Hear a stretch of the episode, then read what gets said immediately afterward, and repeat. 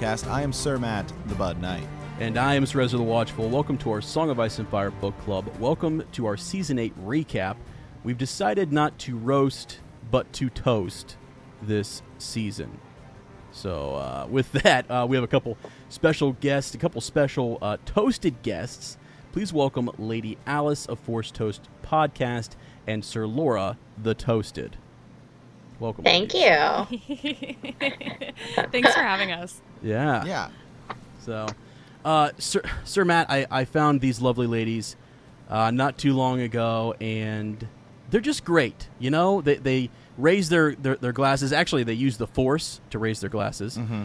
And uh, I, we met at Star Wars Celebration, had a couple collaborations with them before that, and they're into Game of Thrones. And so I thought uh, we'd get a different perspective on this season because people, you know, really can't stand our perspective on it.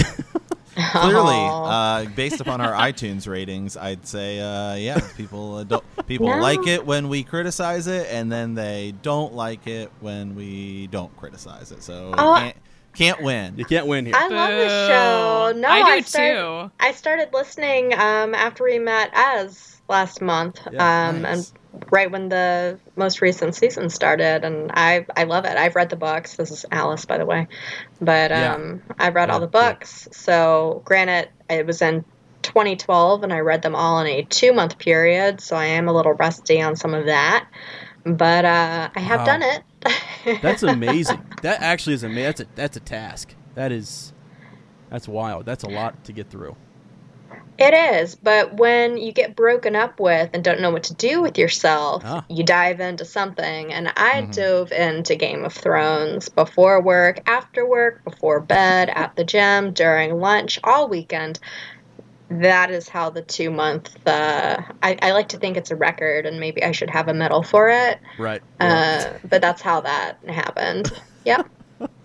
oh, that's great. That's great. Uh, Laura, That's awesome. Laura, have you have you read the books, or are you just a show show fan? No, I'm just a show fan, and I'm like still a fairly new show fan. So I'm like, what the hell am I doing here? Um, but no, I haven't. I haven't read them, and I wanted to make sure that I had actually told you that. Yeah. And I meant to mention it while we were talking before because I was like, I'm pretty sure I had told Ezra that I am like not a book person when it comes to Game of Thrones, but we may have been very drunk when I told you that at celebration. So Yeah. um, hopefully he, uh, hopefully they don't mind. It's all good. No, no, Sir, Sir Matt, tell them. I mean, we have uh, we've got people from who who do our show show only, and people who have read the book series. We're, we're kind of a mixed batch Yeah. ourselves. Yeah, I would. I'd say the majority of our listener base. Well, certainly before the season started, I would say that the majority of our listener base were people who had just been show watchers and then decided, you know, I want to dive into the books during the two year gap in between season seven and eight. Of course, now with the show coming back and a slew of thousands of thousands of new listeners, I would say it's probably shifted to people who are, well, now that the show's over, hey, I want to go read the books, which is where a lot of people are, are, are messaging us. Yeah. Yeah, so so you you ladies should be fine. I mean, it's it's uh, I, I think it's kind of neat. I mean, that's what the show has done, right? It's it's gotten people interested uh, in this book series, and we we want to know what the author is doing differently and how the story is different. Uh, the the show uh, shot right past the book, so that kind of uh, at first it kind of perturbed me a little bit, but now I'm sort of like using what I learned in the show to kind of uh, help me speculate in the books a little bit. So yeah, it's been been interesting, but Keeps it fun, I bet. yeah, yeah, I guess you could say that. Yeah. So, uh, Sir Matt, I mean, we did our initial um, season eight, episode six, the series finale recap, and and I was a little bit, uh, gosh, what was I kind of I said that I was underwhelmed, and you challenged me to go back and and really just re- rewatch it and, and, and look at it. I, I would say it moved up a, a notch or two on my uh, on the old scale there, on the one to ten scale, and I'm up to about an eight now, maybe. So Yeah, you know, I also I also made a post um, in our Facebook group talking about, you know, you and I had talked about the books and the show, and we're just on the assumption right now. Let's say that the books do end the exact. It, the plot points are the same, Sure. but the storytelling will be different. And I made a post and I used a couple analogies. Um, right now the new Disney Aladdin movie, the live action one, is getting ready to come out, and about all of the screenshots of Will Smith as the genie, they just look kind of bad to me. but that doesn't necessarily Yeah. mean that. excuse me. That doesn't mean that the story of Aladdin is bad, or that the, I don't know if this movie's going to be good or not. But we've seen the animated, and the animated is such a classic that now we're going to see a new telling, and it's the same story, but it's told through a different set of eyes. I also referenced the old school Lord of the Rings animated movie compared to the live action, you know, won every Academy Award possible uh, trilogy. So then you have the books, you have the books as well. So I think a lot of people's issues with the season is just that it's been rushed. But I went back and watched the episode because we had done our episode immediately following it. So it was so much more shock value and emotion in the episode that we did following it where I didn't really get a chance to think about it about hey, what is, where is this story where story-wise. So going back and watching I watched it at the gym and I was just watching it as a, if it were like epic moments of these characters, and I really appreciated it a lot more. Mm-hmm. Yeah, yeah, I, I, I, I'm with you on that. So I just wanted to kind of update folks after our Monday discuss, d- discussion that Sir Ezra has gone back and watched, and I'm, I'm sort of with Sir Matt. And I'm kind of, it's, it's growing on me. Uh, before we go any further, though, I wanted to mention. I don't even think I mentioned the name of the podcast that the girls are from. So that's Force Toast Podcast, by the way. Uh, they are here with us, and we wanted to get their, their toasted, you know, uh, perspective on. I guess y- you guys have seen. I mean, the the, the series finale, episode six, uh, on on on Sunday. Uh, what's your initial, Alice? Let's start with you. What's your initial just thought on the overall, I guess, season? You know, this this final this final season. Yeah, the final season, I mean, I think the culmination, or for me, the biggest emotional draw was the long night. Um, and then what I had kind of Yeah. expected from the last two episodes was maybe episode five would be half emotional buildup and then half kind of Battle of King's Landing. And then I expected the finale just to be the quick finish up of that battle, and then the rest of it, the emotional Mhm. kind of cleanup. Um, so I was totally surprised that the Battle of King's Landing was just like, "Brr, I'm catching everything on fire. Um, and then, you know, at the end, it it it kind of felt slow to me in a way, and I feel like some scenes that, like Daenerys getting stabbed, you know, within about 60 seconds of her talking to Jon, I'm like, okay, this is gonna happen. Mhm. When's it gonna happen? Right. You know, it just kind of it it took so long unnecessarily that I think it took away from other things. But I do think they did a good job of giving us a wrap up of all the characters as a whole. Yeah, yeah, okay. Even if I don't agree with them, but we did get a wrap up and Yeah. they were acceptable, I think. Gotcha. Okay, all right. Uh, Sir Laura, any thoughts there on the on the season as a whole or this past episode? Yeah, I mean, as for the season as a whole, I think the the cinematography and the music in season eight was just so, it was so next level for me. I season six has always been like a high point for me when it comes to like when it comes to music, and I thought this season just kicked it up a notch, and that's like a huge factor for me. So I really enjoyed the season for the most part overall. Looking at even some of the like the the lower action episodes I still enjoyed for the most part.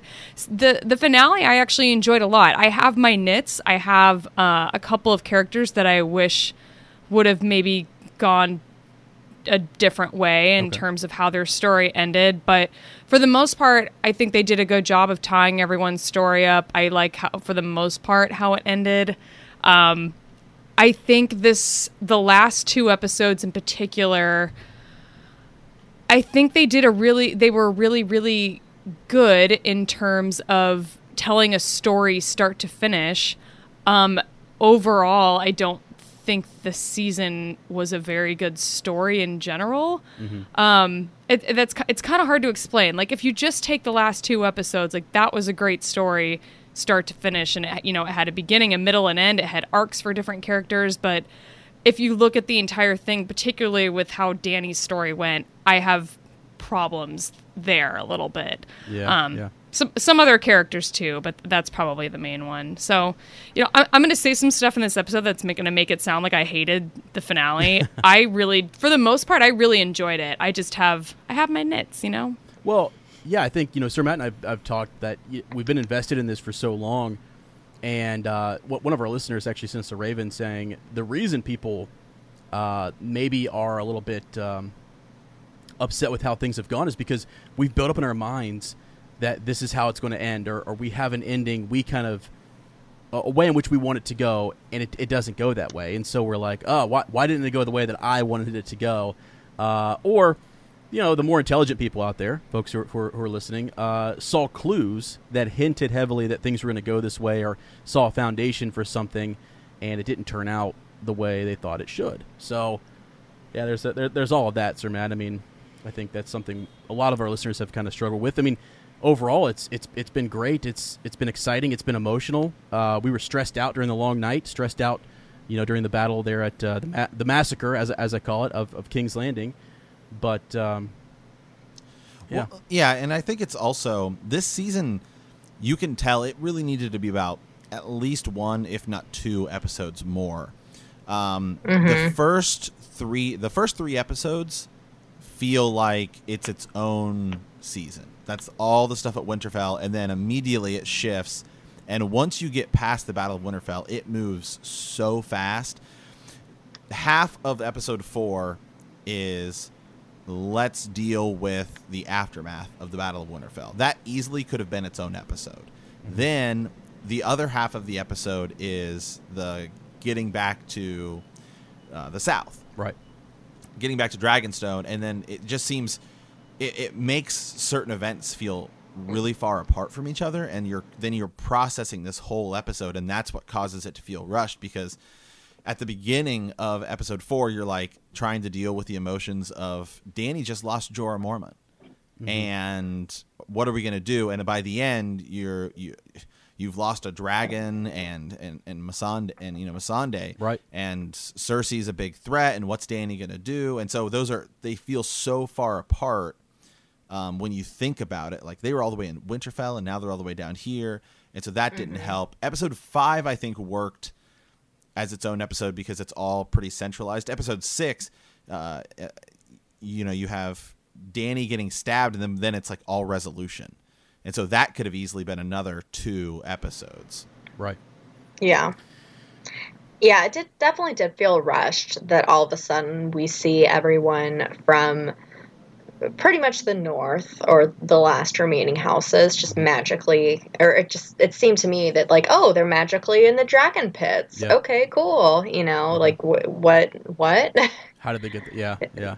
yeah yeah Yeah, I, I I know that there's um because in the past, you know, we've seen the the difficulty with moving. Uh, well, they've handled time a little bit better and, and how pieces move and, and and things. The timing seemed to be there, but uh, with this past season, I don't know. It it, it felt like they they could have uh, stretched it out, but they just didn't want to. I don't know, like they they whether it was a budgeting thing or something, but uh, yeah, parts of it felt rushed. Parts of it felt really drug out. There, there's reasons why Tyrion takes uh, what what is it, 37 seconds or more to arrange the chairs around the table. You know what I mean? That whole scene where he's like, walking around.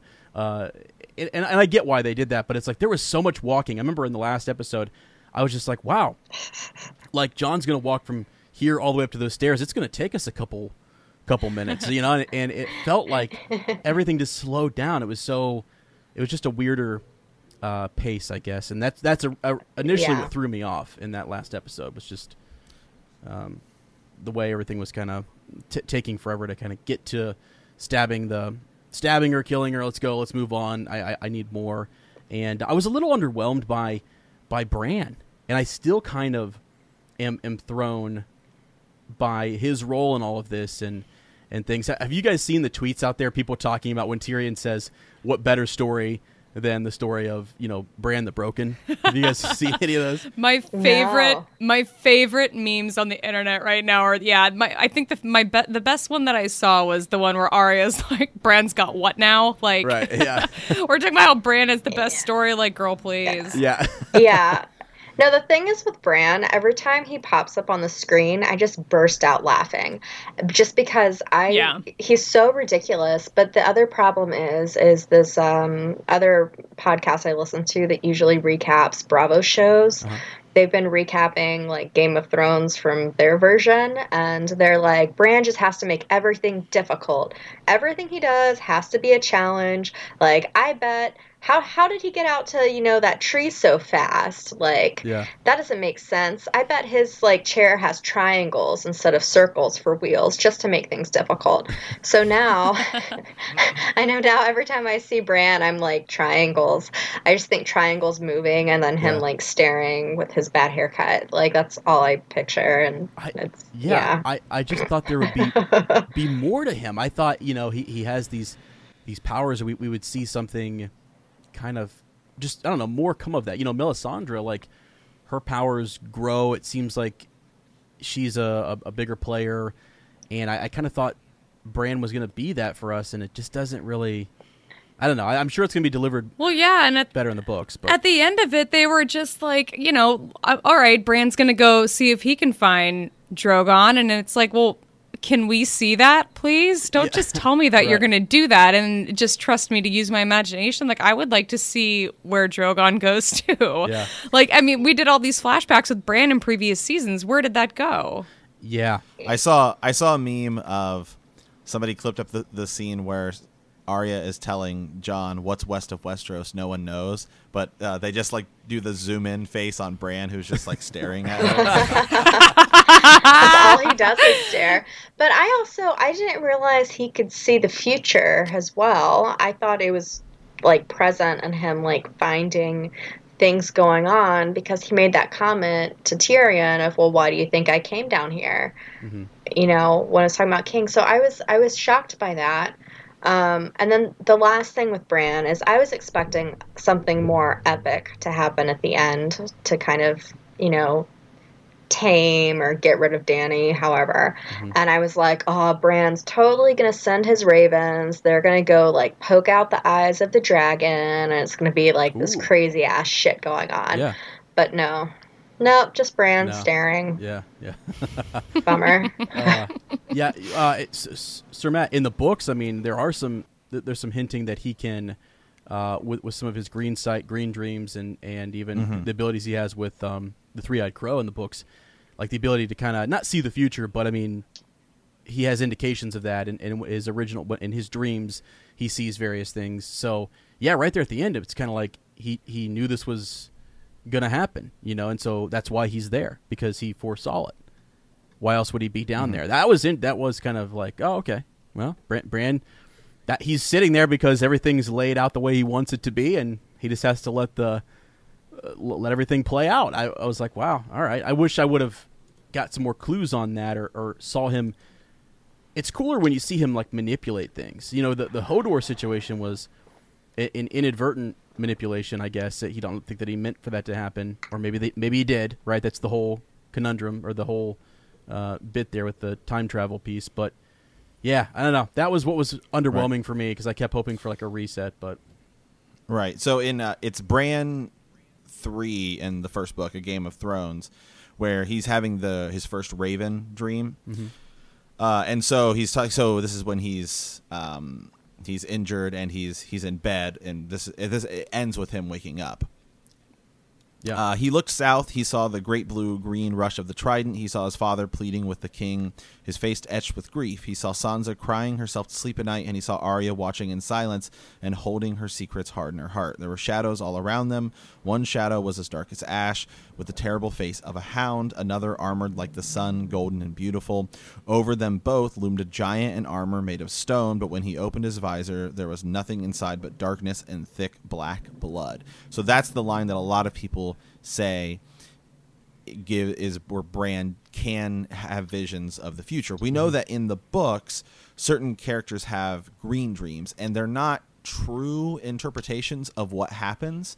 It's not. It's not as Right. if they see here's what's going to happen ten minutes from now. yeah, They you can go back to the Dunk and Egg series where Daeron Targaryen sees Dunk or, uh, Sir Duncan the Tall Yep. kill a dragon and he thinks and he just doesn't understand what it is and then we know he ends up killing uh, Baelor Breakspear right Right. and through he, he himself doesn't but his His actions, him, him his presence, his actions Yeah. cause right the whole the whole the trial combat business so that's that tie in from the books is that these characters have un, visions that you can't interpret entirely bran does it somewhat in the show where he sees just like danny the throne room in what looks like snow but now we know it was ash. Mm-hmm. Also bran has the vision of the dragon flying over king's landing. So it's possible that he was able to figure out through his interpretations oh this is what this is. This is this is the moment. Once he gets there kind of like how we you know as humans sometimes have dreams and then you you're like hold on so this is this deja vu what's going on here this seems really familiar but it's on a much higher level Yeah, yeah, I get that. And that's the that's the piece. Him figuring out or, or interpreting or, or coming to some um, uh, conclusion on, on his own dreams or his own visions or whatever is the piece I, I kind of wanted Right. to to see, and maybe we'll see that in the books or we'll understand more about it. But yeah. Well, you know something I was thinking about in the books, uh, real quick. Yeah. So in the books, there is the Raven that is uh, Jeor Mormont's Raven. That's always talking to Jon, right?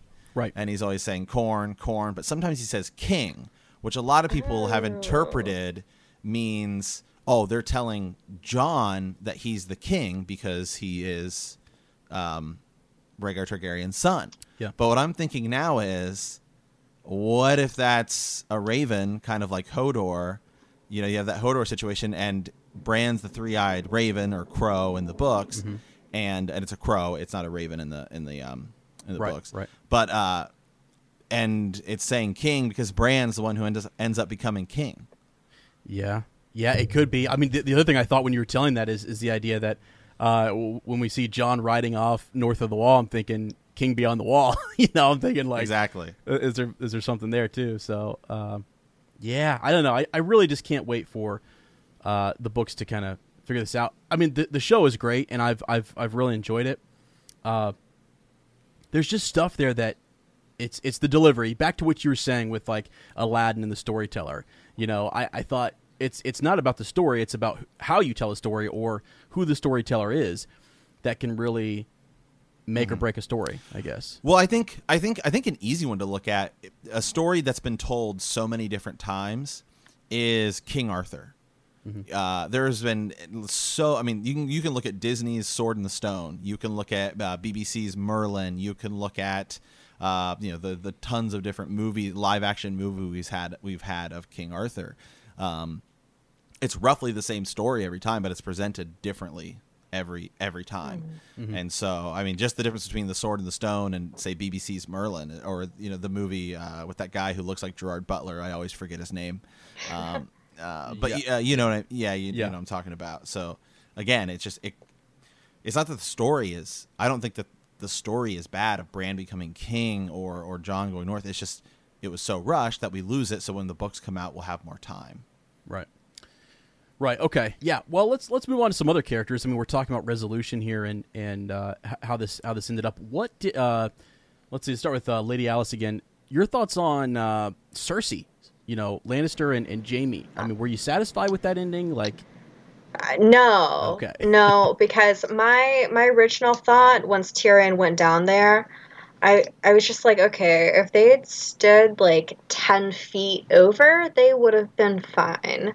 Or if they had gone hidden under one of the dragon skulls, they would have totally been fine.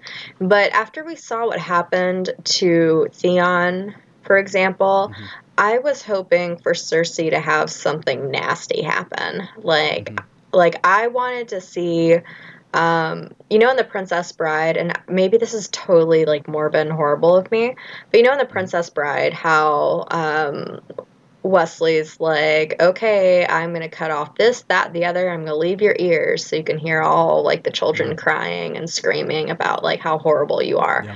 I was I was kind of hoping for something like that for her. Instead, she kind of got this like. I, I actually felt bad for her, even though she's so awful at the end, which I thought that was really impressive that they could invoke that emotion in me Right. to kind of could kind of be like, oh my god, no, not Cersei, or in a way, I still think she's just the worst person ever.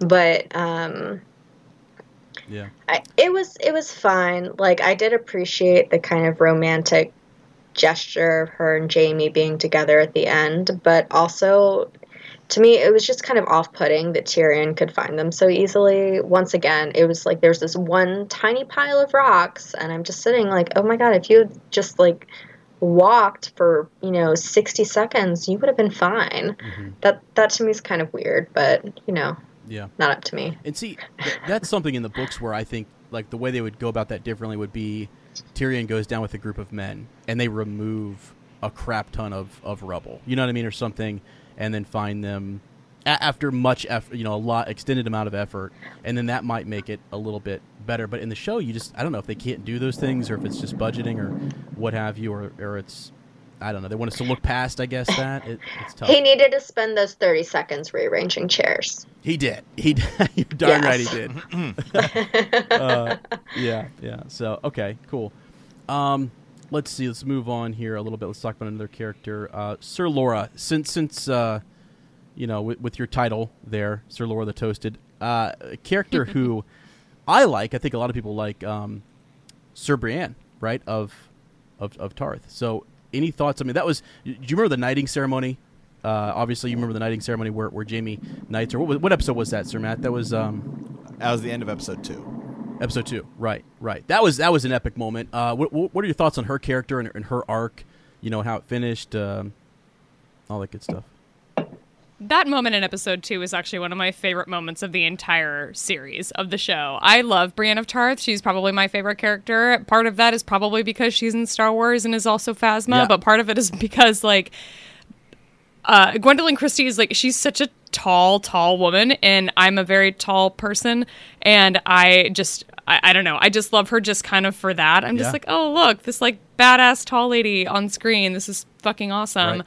and to see the way that her story ended, which I was so convinced it was just going to end with her crying in a bathrobe in King's or uh, in Wester in the uh, sorry Winterfell. Um, and I was so convinced that was going to ha- be how it was going to go down. It was going to be just so awful. So I'm happy that she had a different ending than that. That said, I will never be able to watch that scene of her writing in the White Book and Yeah. not think of all of the memes that it spawned because my first thought was the Mean Girl scene where she's writing fugly slut in the in the burn book. I mean that that was the first thing that came to my mind too as soon as I was watching it. Yeah, so yeah.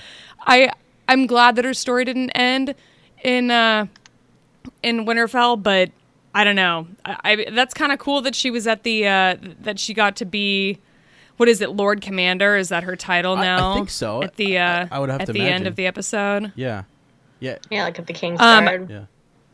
Yeah, yeah. I kind of figured that's where she ended up, and that's fine. But yeah, I, I was a little bit underwhelmed overall Well, with I her mean, what's, what's story neat and too with is that uh, whole Sir Matt. Scene and with to. how everything went down. Oh, sure. Yeah, yeah. Uh, Sir Matt. So something interesting about that, right? Uh, Sir Brienne didn't have to break any of her uh, any of her vows to hook up with Jaime necessarily. Did She, she, didn't. No, she didn't because she wasn't Lord Commander at that at that time. at that time? So yeah, because she she likes to keep uh, keep her vows, keep her oaths. So Mhm. yeah, I don't know. I liked I liked her her arc. Yeah. I'm disappointed she didn't die at the Battle of Winterfell. What? That's really where I thought it. That's really where I thought it was going to happen. What? Oh my. But How I- I- how how dare you? Yeah. but well, I just again, I still think more characters should have should have died at the Battle of Winterfell. But um, I am glad that uh, through her Jaime's arc, I felt had a little more redemption to it. Obviously, because she she's the one who's telling his story in in the White Book, even though it's kind of it's kind of difficult for her. So then Cersei is actually the one who I feel like of all the characters, kind of gets the worst ending of of any of any of the characters. I mean, even the side characters. Theon gets a pretty cool ending. Sansa, uh, even, even Daenerys is. I think a lot of people are disappointed with just because they like her, but it was still kind of. She uh, gets the Iron Throne. She it cost her everything, um, but she does, and so Cersei's just is just kind of all right. I've made all these wise decisions. I've played the game better than anyone else, and now I just kind of stand here and watch King's Landing get torched and go die Yeah. in, a, in a crypt. well she just kind of crumbles into fear like Mhm. like girl like a little girl you know i could picture her when she was younger maybe kind of having this just shaky fear to her which also in a way like even though it, it I- I think she should have had some way, way worse, nastier ending. But she had this, you know, uh, again, it was just like pure fear. And we actually saw that with Arya too. So Arya, we've seen all you know brave and like nothing can phase her essentially. But at that same moment, in King's Landing, we saw fear in her eyes, and we saw the same. uh, We saw from when she was a little girl, and the whole uprising happened with her dad. Like we Right. saw that kind of same fear, like she was gonna, you know, be a goner, not gonna get out, or something like that. So it, maybe it's kind of reaching there but seeing Cersei, like, kind of, uh, what's the word I'm looking for? Kind of just go down and cower back into like her younger self, in a sense, Mhm. is what I would say. And then you're also seeing the same thing happen with Arya at the same time. That to me was kind of interesting. Yeah, what Their stories sort of echoing off each other. That's a good Yeah. point. I didn't think of it like that. I kind of like that. Yeah, so you mean like like Arya after after she, you know, kills the Night King, then at, what what, what Yeah. other moment does she have, kind of thing? Well, she, yeah, she's at King's Landing. She's like, I'm gonna do all this cool shit, and that's what Cersei's like too, right? Right. and then like everything starts going to hell you've ne- you haven't seen fear from either of them Mhm. like in a long long time and then they revert back to kind of their original selves which is just I get you. they finally let the fear happen and come back Yeah, yeah. It's kind of yeah, kind of off-putting. I, I I see. Yeah. It's sort of one reason why I think it would have made a lot more sense for for Arya to kill Cersei. Like I don't know why they that storyline. I feel like we've been building up to that for eight seasons of Arya being like, "I'm going to kill the queen. I'm going to kill Cersei. I'm going to." And then, not only does she not kill Cersei, she doesn't kill Dany either. I mm-hmm. kind of thought that she would be the one to take down at least one of them, if if not both, and then nothing. Yeah. And that to have that sort of moment between Cersei and Arya would have been kind of cool. And I mean, for just for that, you know, that reason alone, that their stories have been connected this entire series. Right. Yeah. What does she do? I mean, the last two, you know. She rides out on a horse that randomly shows up. Right. Yeah, and then For, that story like- goes nowhere. I just I don't understand it. The pale mare showing up and her getting on the horse to then what ride to the gate, hop off, and then meet Jon at the top of the stairs. I, uh, where what was that know. supposed to be? again to me just emotionally when you're thinking about her face her facial expressions and what they're trying to make you think that she's thinking is it mimics her last time in king's landing but it's just a different scale Hmm.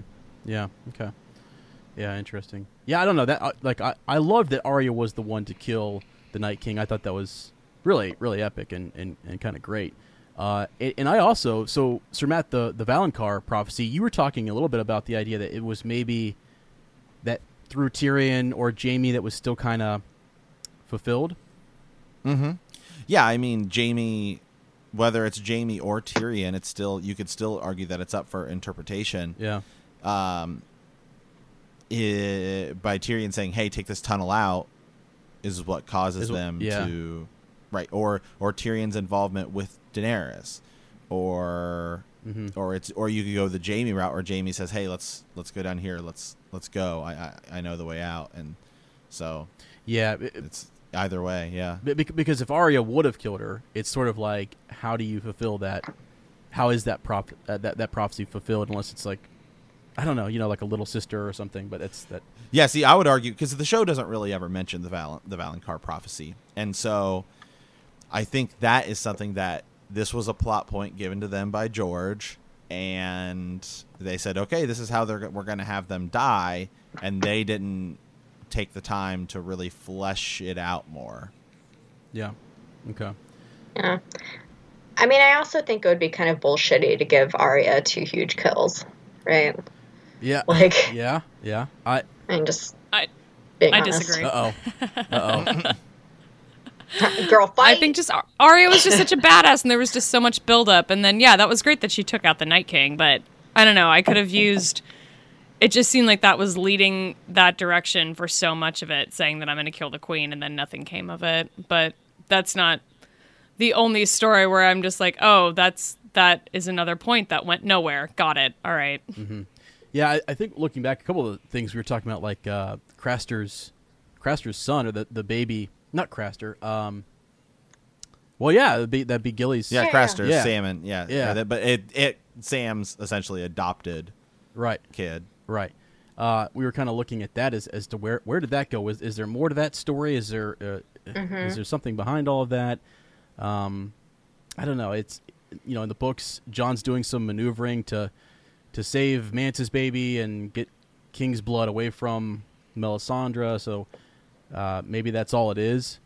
But it, it does. Some of these things do seem to kind of die, or we're not really sure how they how they wrap up. And I think it's probably because our author hasn't wrapped them up, and we don't really know what to what Yeah. to do with them yet. So that's Yeah, because at. there's so many more characters in the books, right? There's Mm-hmm. probably a dozen that we've been introduced to significantly in the books that just never showed up yeah in the show or that their plot lines were just totally um uh hijacked you know Mm-hmm. like um the mar- the marriage of Ramsay wasn't it to yeah the girl's name was Jeyne, Jeyne Poole. but they said she was Arya Mhm. yeah. yeah yeah something like that yeah all that all that stuff is is is really different. I mean, we still we've talked about Stannis Baratheon being alive and and and how his his plot um his storyline seems to be merged with Jon's after Winterfell and the Battle of the Bastards. That looks like that battle is going to take place actually between Stannis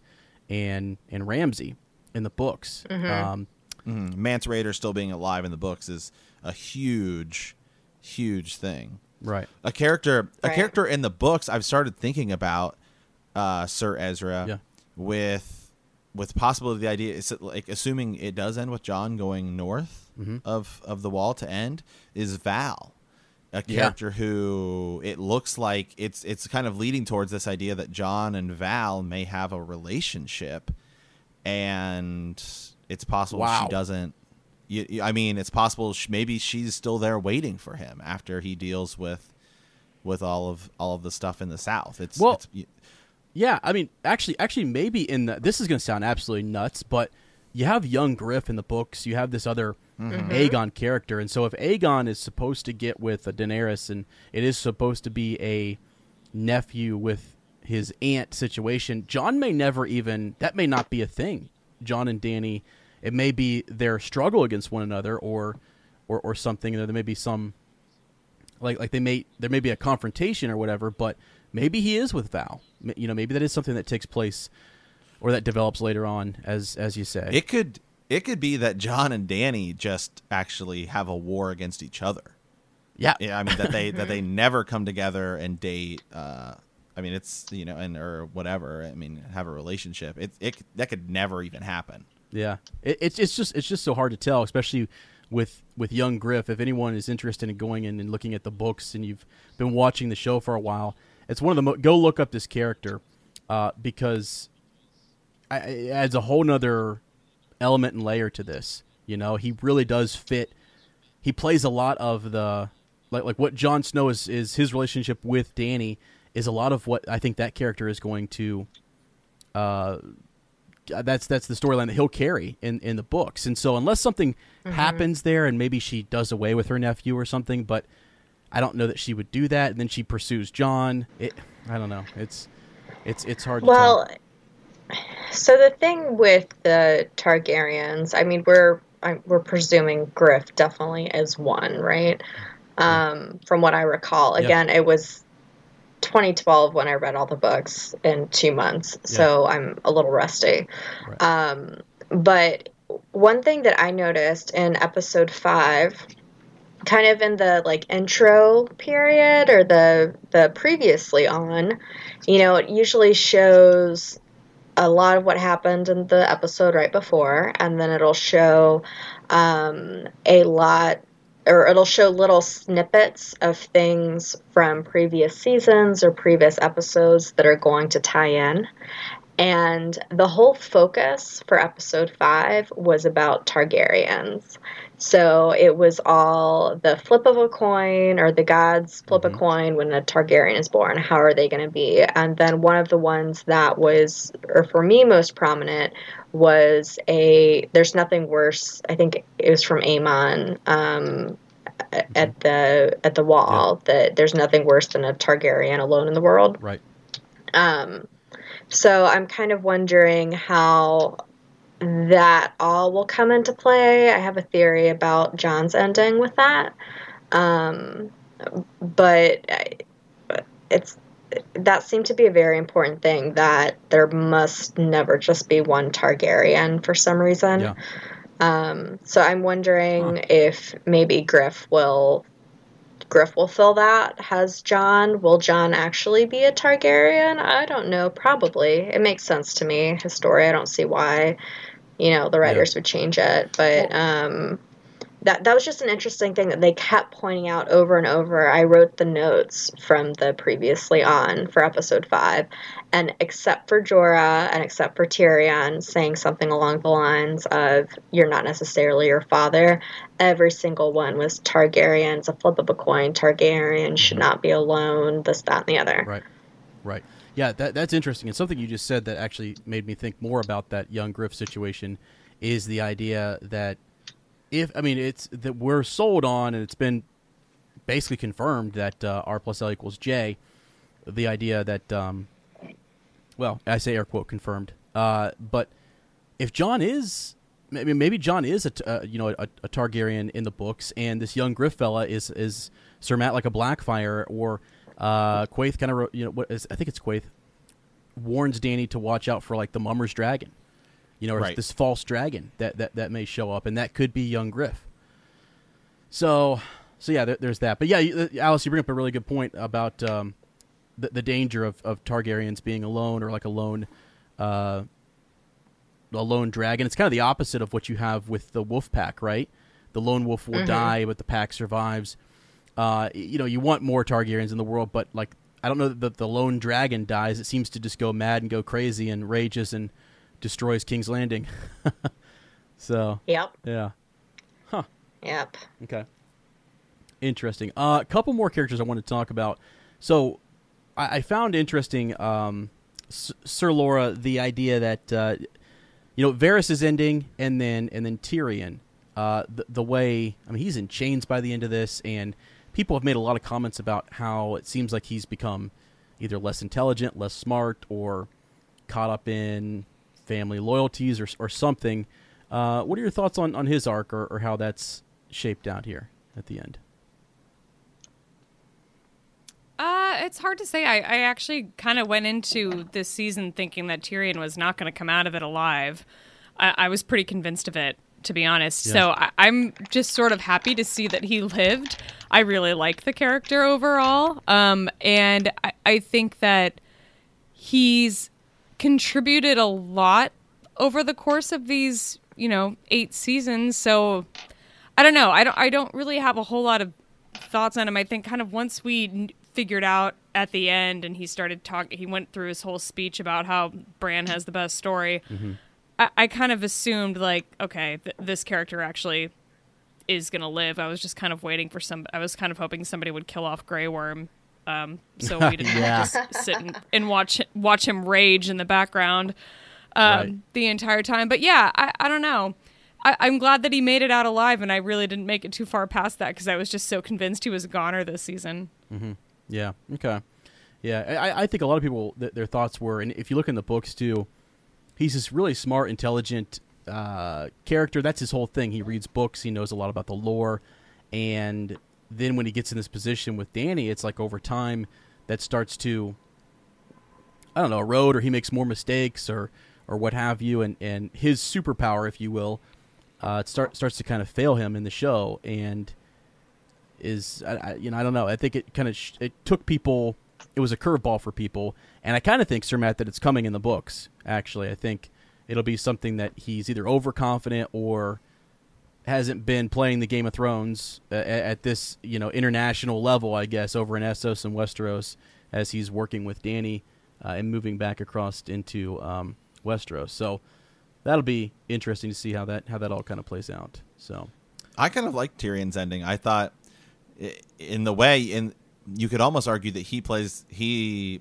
his final str- uh, stroke of genius there is that he plays the game better than anyone else. He's imprisoned. He's put on trial. Mm-hmm. He's possibly about to be executed, and somehow instead he creates an entire new form of government and promotes him and gets himself promoted all the way to Hand of the King. Mm-hmm. So mm-hmm. while Yeah. he's while he's on trial, uh, Right. so yeah, yeah, I mean- Yeah. right there at the end. That's true. I mean, like like that's the comeback. But do you think we'll see a demise that puts him in chains like that in the books? Oh, sir, I do. I do. I do. Okay. Yeah. Okay. Oh, I don't think so because I think his emphasis on um, knowledge and making sure that you understand the history of things because he grew up just doing all the reading. I think even though he does make decisions that aren't necessarily positive sometimes or makes judgments. Maybe he felt like he had to find you know clearly he felt like he had to find someone to rule and from where he was at the time he thought dany was that person heads down. But he's always been really up on you know his readings and the mm-hmm. history of westeros and all of that. So you know and him saying, "Hey, Bran, I know you know the history." That's kind of a tie-in to his knowledge. He knows that knowing the history is very, very important, mm-hmm. and he knows Bran knows the history, and that also helps Sansa, right? Mm-hmm. Because you know she says that the North has ruled itself for thousands of years independently, mm-hmm. and that was a huge part of being successful to you know peace in the realm or whatever. Yeah. Um, I think I think it's the book learn learnedness. Is that a word? Yeah. Sure. sure, now it is.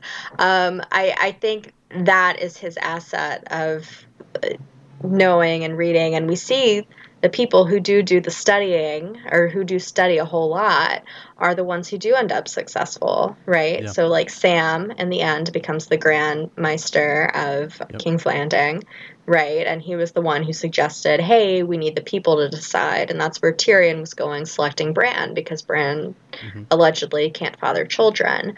Um, so Tyrion ended up in the right space, but he's also kind of in a purgatory because he didn't want to be Hand, and Bran's like, "Well, screw you." You know, it's one of those things like. Um, I wrote that it's kind of like Willy Wonka when Charlie's like, uh, it's okay, I don't need the life changing money of the everlasting gobstopper. And then Willy Wonka's like, you won, congratulations. Yeah. You get everything. Right, um, It kind of it kind of reminded me of that in a weird way. Um, but I, I, yeah, I'm totally down with Tyrion. And again, it's just because he's taken the time to learn the history and that in general like in every world i feel like you have to learn from the history.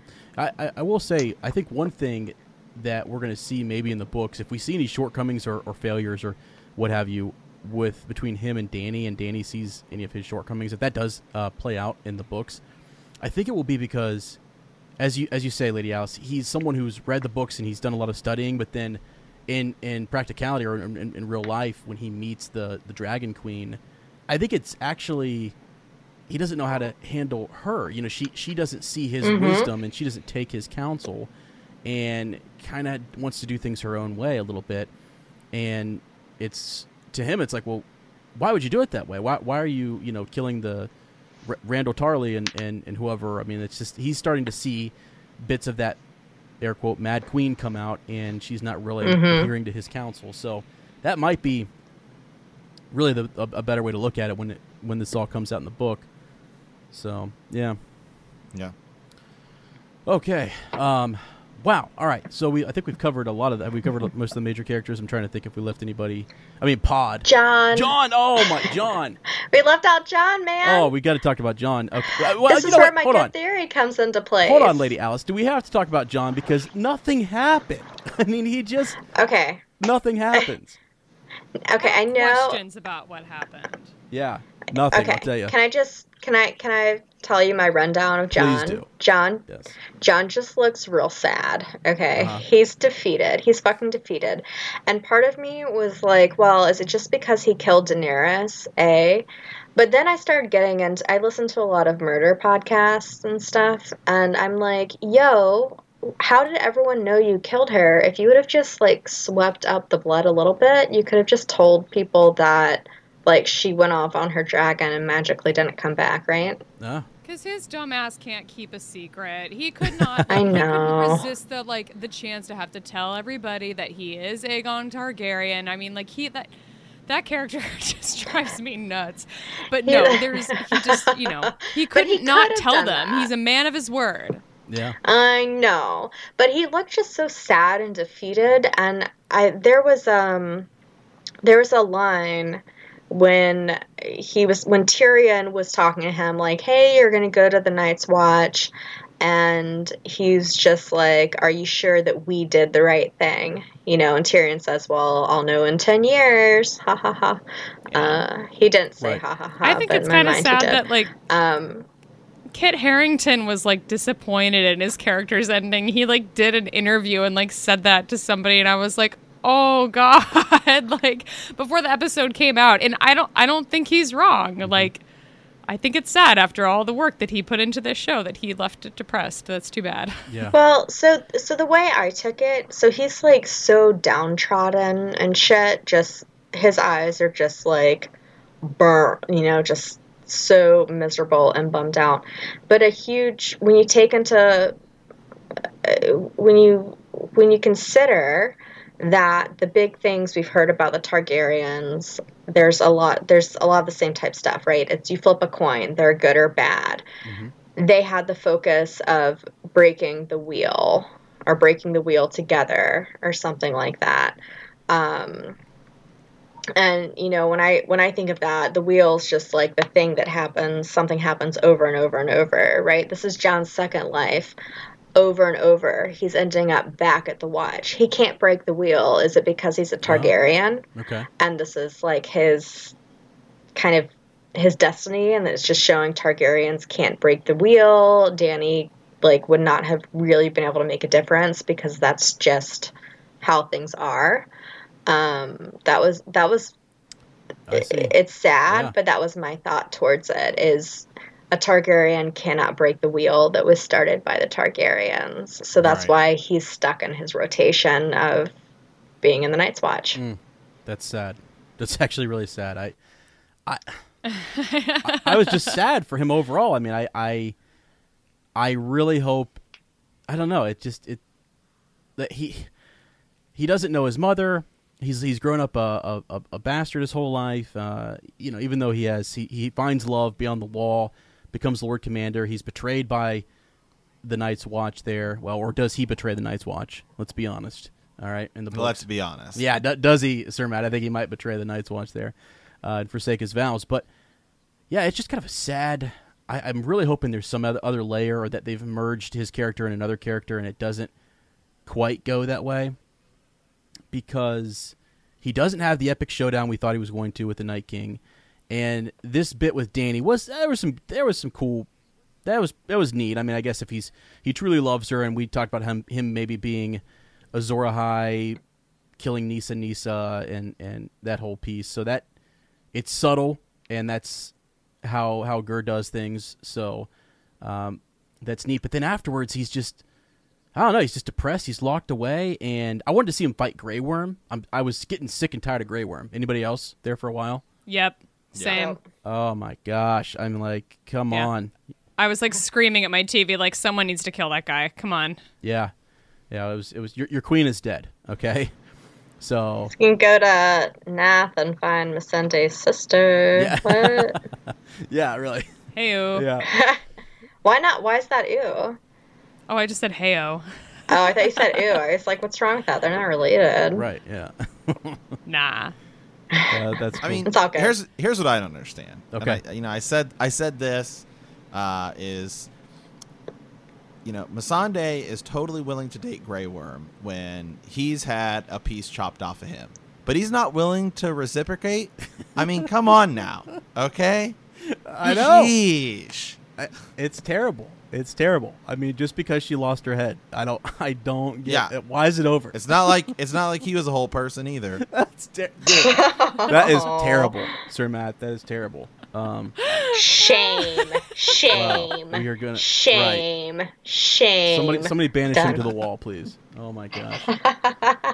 Oh, yeah. I was, I was really Oh. hoping there at the end that some, like, I mean, I wanted to see Jon take take him on, you know, or or, or fight him, just uh, or even stand up for himself and and things, but just nothing. Or or Arya. He was just come- a defeated, like lifeless being marching along at the end, and I'm just like, okay, so at his most kind of epic moment, he was bringing the wildlings into the wall, Mm-hmm. Yeah. you know, and then at his most defeated type moment, he was walking, bringing them away from the wall. So I, it's like. It's like, yeah, it's a good juxtaposition, but why? yeah. Can we talk about exactly what was going on there at the end? Because Jon gets banished to Castle Black, but then at the end he's leaving Castle Black. So where are they going? Are are the are Jon and the Wildlings like leaving forever? Like they have a bunch of stuff with them, but like mm-hmm. Jon didn't pack any stuff, so I, I was just I was so confused. Like are they just taking Ghost for a walk? Like what's happening at the end of this episode? S- uh, Sir Matt, uh, thoughts?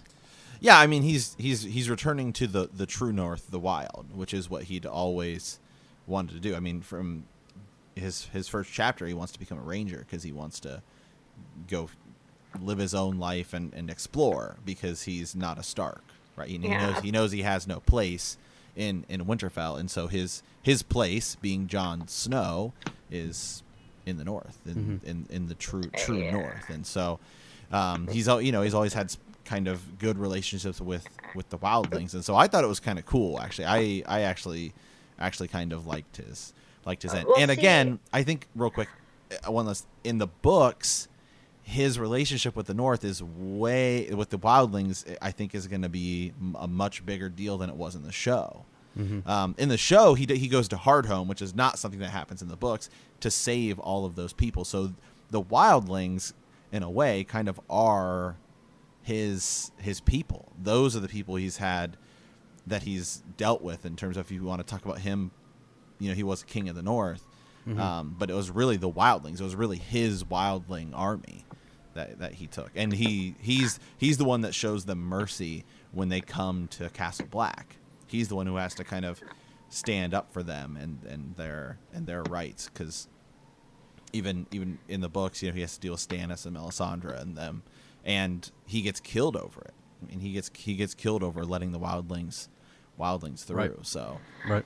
Yes, but in the context of the show, where I take issue and where I think there's kind of the conflict there, is that when he leaves Castle Black, he's like, I'm not Jon Snow anymore. I'm not that person. I'm a new person. I'm a new life. Like, mm. this is why I should not be here and I need to go elsewhere mm. like has this new resurrected person. So it was once upon a time his his thing to go there and want to be there and want to do that.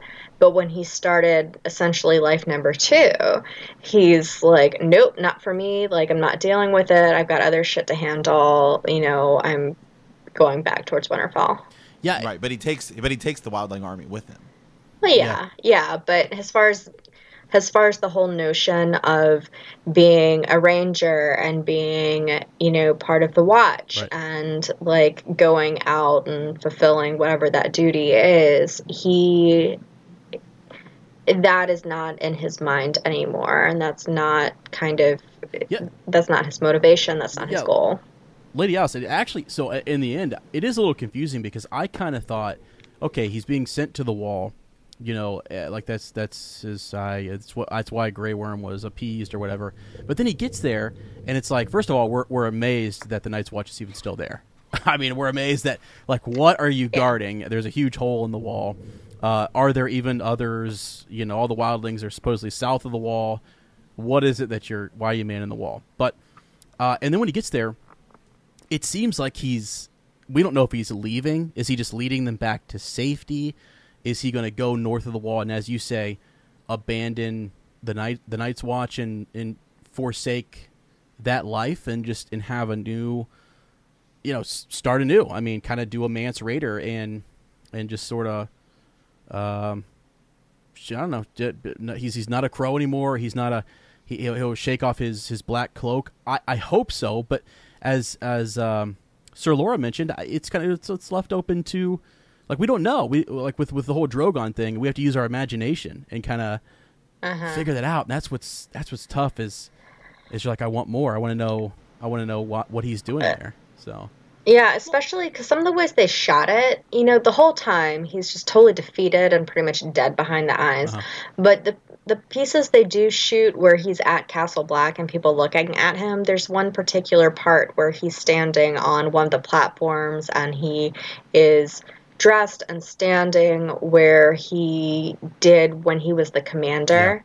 Um, and they didn't say that he's the commander of the Night's Watch again or anything like that. But to me, I kind of felt like they were trying to allude to him being the commander of the Night's Watch again, Mhm. assuming the Night's Watch still exists, which to me is a whole very ambiguous thing. yeah, Um, but it, it it it was yeah a little confusing. yeah, and Well, yeah, and then he bails. I mean, for this character that spent seven seasons being a man of his word and being so committed to that, I'm like, oh, okay, so you're just like gonna leave Castle Black now and not come back? Like you were banished there. I thought you were a man of your word and you were committed, and now he's just like, nah, screw it. I'm gonna go hang out with the wildlings up north. Yeah, and see, we just don't know. I mean, that that's the piece that I think maybe the showrunner, the, the showrunners don't really know yeah, what, what to do there at the end. Like, is he Lord Commander? Does he want to go back? Is it he's? I mean, we seems like he's sentenced there, and then does he leave on his own? Why did Tormund and the rest of the wildlings hold up hold up there?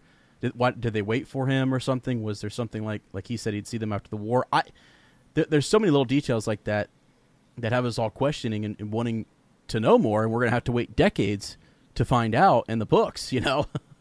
so I don't know. I don't know. It's wild. So, wow. Okay, uh, Sir Matt, have we have we left? I mean, we didn't mention Pod, but you know, Pod's he's he's he, Podrick's epic, and that's all there is to say about him. He's one of Uh, what about Sir Bronn of the Blackwater Oh, and Lord of Highgarden? Lady Alice, Right? Who? Yeah. no. What about it? What about him? That's that. I mean, uh, What a baller, right? is is there is there anything to say about him? What's what's up with that? I mean, he's I think he got the most perfect ending. And to me, the fact that he's the um, Minister of Coin, I forget what they call whatever the word is, that's um, that's fucking hilarious. And I love it. Yeah, yeah, it, it is kind of kind of wild that whole uh, just. It, it's kind of neat to see that he and Tyrion that relationship paid off and, and everything, and, and he knew to kind of to go negotiate with them, and after Cersei gives him the crossbow and stuff. So that's that's a cool. He is he's he's a cool character. I I I'm still hoping things turn out different for my boy Beric Dondarrion uh, and Barristan Selmy in the in the books. You know, Yes. but uh, yeah. I got a couple characters I'm really rooting hard for. I know Sir Matt's rooting for for Stannis to still be in, uh, uh, you know, up to the very end. He's the true king of uh, of, of Westeros. Uh, damn, damn straight. yeah. yeah. so there's that. Um, gosh, I don't know. Do, did we miss anybody? Did, did I miss any other characters we want to talk about? We didn't. Let's see. We didn't talk much about Arya, though. I don't know if I have much to say. Yeah. Well, because the la- Who are all those people? Who are all those people with her that are on that? Are they Uh. just other explorers? Are they just people who are just down to clown? I mean, yeah, that's a good question. I mean, because to travel west, we, we've read in the in the books and some of the um, in some of the histories, it's not something that a lot of Westerosi or or other uh, captains, sailors, what what have you, want to kind of.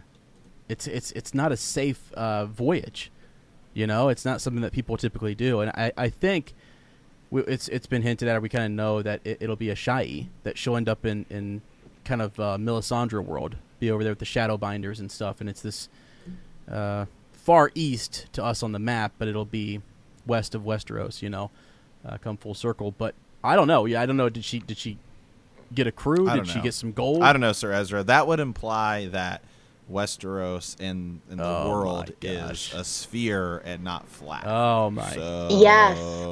I'm a Westerosi flat earther. yeah. Just gonna go ahead and say that right now. That, that that was my thought. I was like, well, what if she just falls off of it? It's Mm. possible. Oh, totally possible. And you know, another thing I wanted to see, and this is like a little off the, uh, I guess a little bit off topic, but one thing I kind of wanted to see, I wanted it to be a little more epic with Daenerys and the dragon and shit um, in the finale. But the uh, the horn that the people at the Iron Islands have, I don't remember what it was Oh, yeah. called Dragonbinder. but it was yeah. something that was yes yes i wanted to see i was hoping to kind of see that come into play somehow to kind of help Right. tame everything instead of just a really long-winded chat that ended in a stabbing Mhm. You know Yeah. um Right. Yeah. But, yeah, the horns don't play don't don't really play into this at all. I mean, we we talk about uh, Winds of Winter. Sir Matt has uh, the Horn of Winter on it, doesn't it? Isn't that what's? Yes, it does. Yeah. Yeah, so I think it's going to be a very, very big part of. Yeah, I mean, you know, like we talked about, so the Night King isn't a character that exists in the books. I do believe there will be some sort of central figure for the White Walkers, mm-hmm. Um, but I don't think that I don't think that the the wall is going to come down via a dragon Mhm. in in The in the books. books. I Yep. think it's going to be totally different. I think it's going to be the, the Horn of Winter, and I mean, so I mean, even that if that goes that way, then you're talking the books and the show are totally different. I Yep. mean, totally different characters. Yep. Yep. It that that's true. I mean, I've even thought like uh, Or you know something? What Yeah. if uh, so? If Dragonbinder can control the let's say Dragonbinder can control dragons. Mhm. What if the. Horn of Winter isn't something that can control the wall or knock the wall down, but it's something that can control winter? mhm. And so then that is Right. how. and So like, let's say it's you know Victarion Greyjoy or Euron or whoever, th- or possibly you know Mance Rayder talks about wanting to get it, or um, whoever uh, ends up ultimately having that horn and doing something. I mean, it's entirely possible that that it could be Euron as the as the leader of the White Walkers. Uh, actually, uh, that's a, that's a legit thing. People out there are kind of talking about him being Mhm. uh, the leader or being the one that Arya will end up Right. having to take out, and he somehow controls them or whatever. Yeah, that's a that's a really good point because I've seen theories and, and thoughts on that uh, just because of his relationship with the three eyed crow uh, as well and, and stuff. All the symbolism that tie him him him to to that. Yeah. yeah yeah euron is another one that i wanted to have a really nasty ending i didn't think his was bad enough Yeah, that was uh, uh, yeah that, that whole bit with lackluster Yeah, it was, and it, it- it's like you keep rooting for someone like Jaime too, just to become an epic sword uh, sword fighter with his left hand. But George is a real. He, it's there's elements of, of high fantasy in his stories, but at the same time, he's like like he'll you'll start to think that way, and then really no, this is in, in real life. You can't learn how to be a master swordsman overnight and, and things like that. He, he always brings us back down to down to earth a little bit. So yeah, that that I, I was hoping that fight scene would go a lot differently and be a lot more epic, but it is what it is. So he still or that he would have been captured or some shit. You know, Yeah. again, I keep thinking back to all the like crap that Theon had to go through and deal with, and I'm like, okay, if Theon had all this horrible shit happen, then these people who are so much worse need to have it worse, Mhm. yeah right? yeah, and that's just the that's his writing style is is he leaves you kind of unsatisfied uh, on on some of these on these you know story uh, threads here. So it is, and I, I I say that, and he hasn't finished the series. You know what I mean? So I don't actually Right. don't actually know. Uh, we've seen a few major deaths and things uh, just in the Red Wedding, and you know Ned Stark, Eddard Stark, and and stuff like that. But wow, yeah, Which, you know, the Red Wedding is something that I thought was so much better in writing than vis- than how it was depicted in the TV show. Mhm. I don't, I may, maybe it's just me, and I know a lot of times books can be like, or a lot of times people consider books to be better than the movies for the most part. But the Red Wedding, reading it was such a different experience than watching it, and maybe it's because I didn't know what was happening. Um, Yeah. But it, it it was just written so much more epically. So that's why I'm really curious to see if Homeboy finishes the books. yeah, Uh, that that's the big question here. Is you know maybe we were a little underwhelmed by the whole King's Landing uh, battle, if you would call Yeah, it that. massacre, whatever. yeah. Um, yep, yep. King's Landing, something or other. But in the book form, how would that end up? Like it, it Yeah. could be so much more like emotions invoking. Yeah. I guess. Well, I think Sir Matt's often said this. It's point of view, right, Sir Matt? It depends on who's telling the story. exactly Or who he's telling and that's it what through. i'm it, that's what i've talked about uh, you know a lot on the show is even just even just assuming that we assume we're, i think it's safe to assume that the story will go the same way let's Mm-hmm. just for sake of argument say that you look at certain scenes and you say whose whose eyes do you tell that through and i think that's that's i mean i'm sure there's a lot of reasons uh, you know Gurr has not finished the books but i think to me the hardest part would be let's say that it's going to go the same way so he has the outline he knows i need to get this character here but it's not just how do i get this character here but who tells the story because if you look at the dragon pit scene and I, I, Yeah. I've, I've said this a lot. Who's telling that story?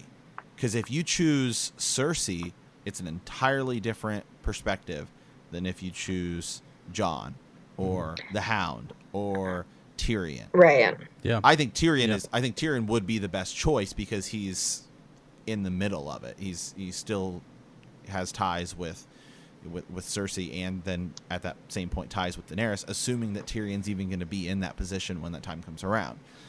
The scene Or even the Hound would be pretty cool. yeah, the, the scene where the scene where Jon and Dany are talking in in Winterfell, um, and she's talking about how she doesn't want Jon to tell anyone of his parentage.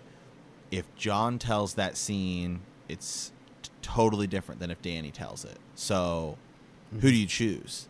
right. Right.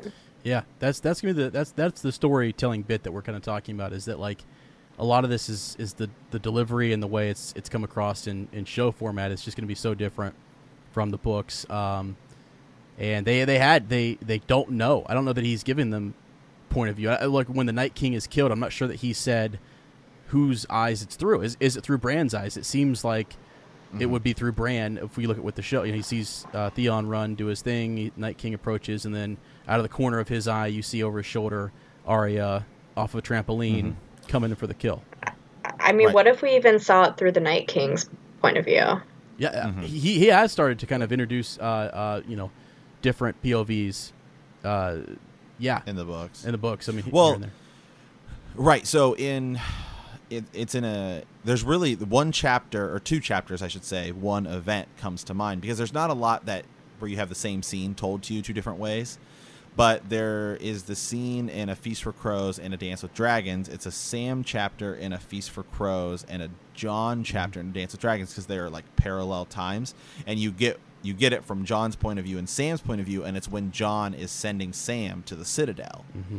Mm-hmm. And they're entirely different because Jon kind of feels bad about it because he doesn't want to lose Sam, but he's he's like, I have to be Lord Commander now. I have to do this, mm-hmm. and so it's you get you get both of their perspectives on that on that scene, and it's just really cool. And then then again, it just ties into that that idea of perspective because we've even even characters who may not necessarily have a point of view about a certain event. You look at Arya talking to Ned Dayne. Well, in Arya's mind, um, you know, she here says she's talking the idea of Ned Stark, right, and and fathering fathering a bastard and, and things like that. They were, they were Jon and they were milk brothers, and she's like, "What? I can't believe." She that wouldn't be possible time- in, in her mind. yeah. right?